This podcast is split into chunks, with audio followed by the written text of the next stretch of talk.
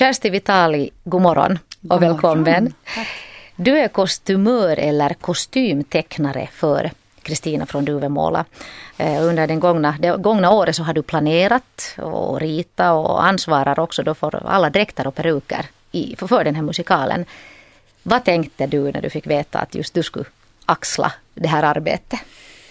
Jag tänkte nog mest att det är en stor lycka, en stor glädje att få vara med och berätta den här historien som är en fantastisk historia och, och vacker text och vacker musik. Det är ju, den, den, den finns ju redan. Eh, det var ju inte en, en uppsättning som började från absolut början den här gången. Jag visste ju mycket om den, bland annat musiken. Böckerna finns ju sedan länge tillbaka. Mm. Men en, stor glädje och inspiration att få sätta sig med det här. Det är en angelägen historia. Mm. Berätta, hur kör processen igång? Eller hur körde processen igång för din del? Hur börjar man ett sånt här gediget arbete? Ja, i, i och med att det fanns böcker. Det finns ju ett manuskript men det fanns ju också böcker som det hela bygger på. Så de läste jag. Jag hade faktiskt inte tidigare gjort det. Många har fått göra det i skolan i Sverige. Men jag har inte gjort det. Så de läste jag och, och det är ju fantastisk läsning. Det är ljuvlig, ljuvlig läsning att få göra. Så där börjar jag förstås. Och sen eh, är det ju ett stort eh, researcharbete med eh, tiden, epoken som man ska beskriva. Som mm. i det här fallet är då börjar 1840. Det finns inte mycket bilder på fattiga bönder från Småland på 1840-talet. Eh, så där får man ju också uh, gå till um, museer, man får gå till beskrivningar. Men det finns ju däremot det är intressant för det finns de första fotografierna är från 1840-talet. Men det är ju då oftast i ateljéer med människor som kanske har lite pengar för att bli fotograferade. Mm. Men det, de bilderna kom, de betyder mycket för mig. Så man, man, jag letade upp bilder, man tänker på kvaliteter, man tänker på vad hade de för tillgång, hur, hur levde de? Vad fanns det runt knuten?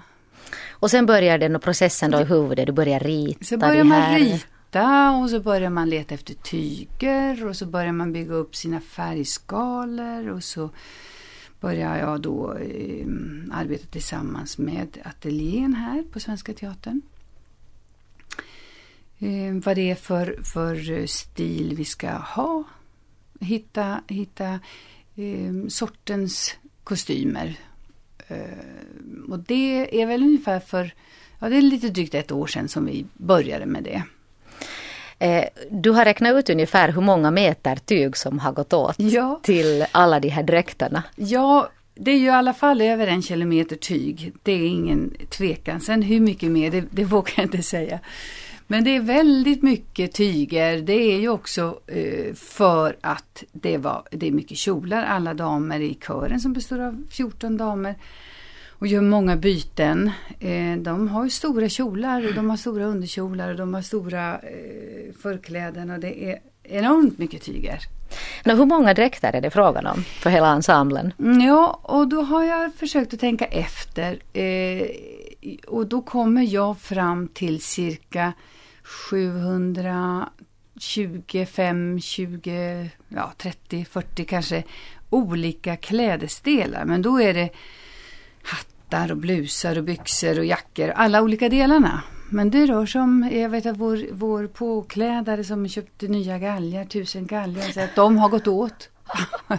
så det är en hel del. Det är väldigt mycket. Eh, Kersti Vitali, kostymör på Svenska Teatern. Eh, var har du varit och inhandlat tyg för de här dräkterna? Eh, vi har handlat um, här i Finland. Vi har tyger från Vallila. Vi har tyger från eh, Sverige, eh, från Dalarna. Vi har ju mycket ullvaror i den svenska delen av historien. För mig var det ett sätt att berätta om skillnaden på, på Sverige och Amerika. Historien handlar ju om svenskarna som reser till Amerika. Så i Sverige är det mycket ylle och mycket lin, eh, linne. Och i Amerika är det mycket bomull mm. och lite fancy material, lite siden och sammet och sånt. Så att vi har handlat ullvaror här. Och sen eh, har vi handlat eh, via eh, eh, grossister. Så det är lite, men, men vi har suttit här i Finland och beställt och köpt. Och, och, och känt på tygerna. Man måste också känna med händerna. Mm. Blir det hett för skådespelarna att ha, bära ull? Och, ja, och det tror jag säkert. Ja. Men de är tålmodiga och lever sig in tror jag i, i stämningen. Precis, blir svett, svettigt blir det mm. men så brukar det väl bli annars ja. också. Eh, hur gör man för att vara så autentisk som möjligt? Jag menar tyger får du, sen ska det ju, jag menar du förklara processen och så här är det bortåt. Men finns det några andra sådana här tricks som du har som kostymör? Ja, tricks vet jag inte om man ska säga det, men det är ju en stor del av, av framställandet är ju att just bearbeta tygerna. Allt är ju tvättat minst en gång. Delvis därför att de sen ska skötas. Men för att knäcka lite det här nya i tygerna. Om det inte är så att tygerna ska representera någonting nysytt. Just det. Eh, som man ju också kan vilja ha. Men sen är det ju en stor process som vi kallar för patinering. Som helt enkelt är att ge kläderna och kostymerna, tygerna en patina.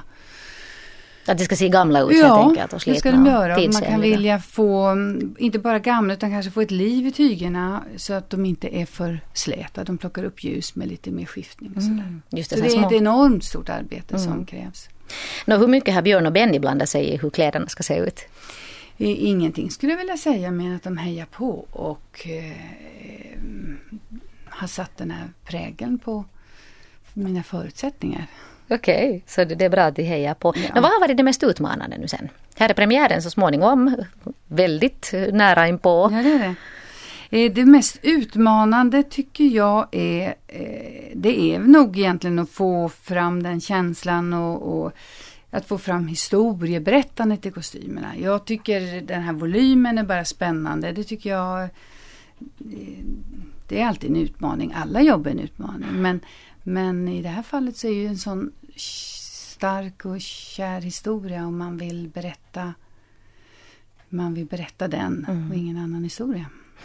Nå, Kersti, är allt klart för premiären nu eller går symaskinerna heta på Svenska Teatern dag och natt ännu? Du, de har gått så det ryker om det. Men jag tror nog att det lugnar ner sig lite nu. Så att du kan andas ut och sätta dig i, i premiärsalen och ja, beundra ditt verk? Det. Ja, i varje fall det, det är ju det fina med det här att vi är flera stycken som eh, lägger till våra arbeten och så faller det som bäst, faller det på plats och berättar samma sak. Så det ska jag njuta av. Tack för att du besökte oss den här ja. morgonen, Kersti Vitali, kostymör för Kristina från Duvemåla. Tack.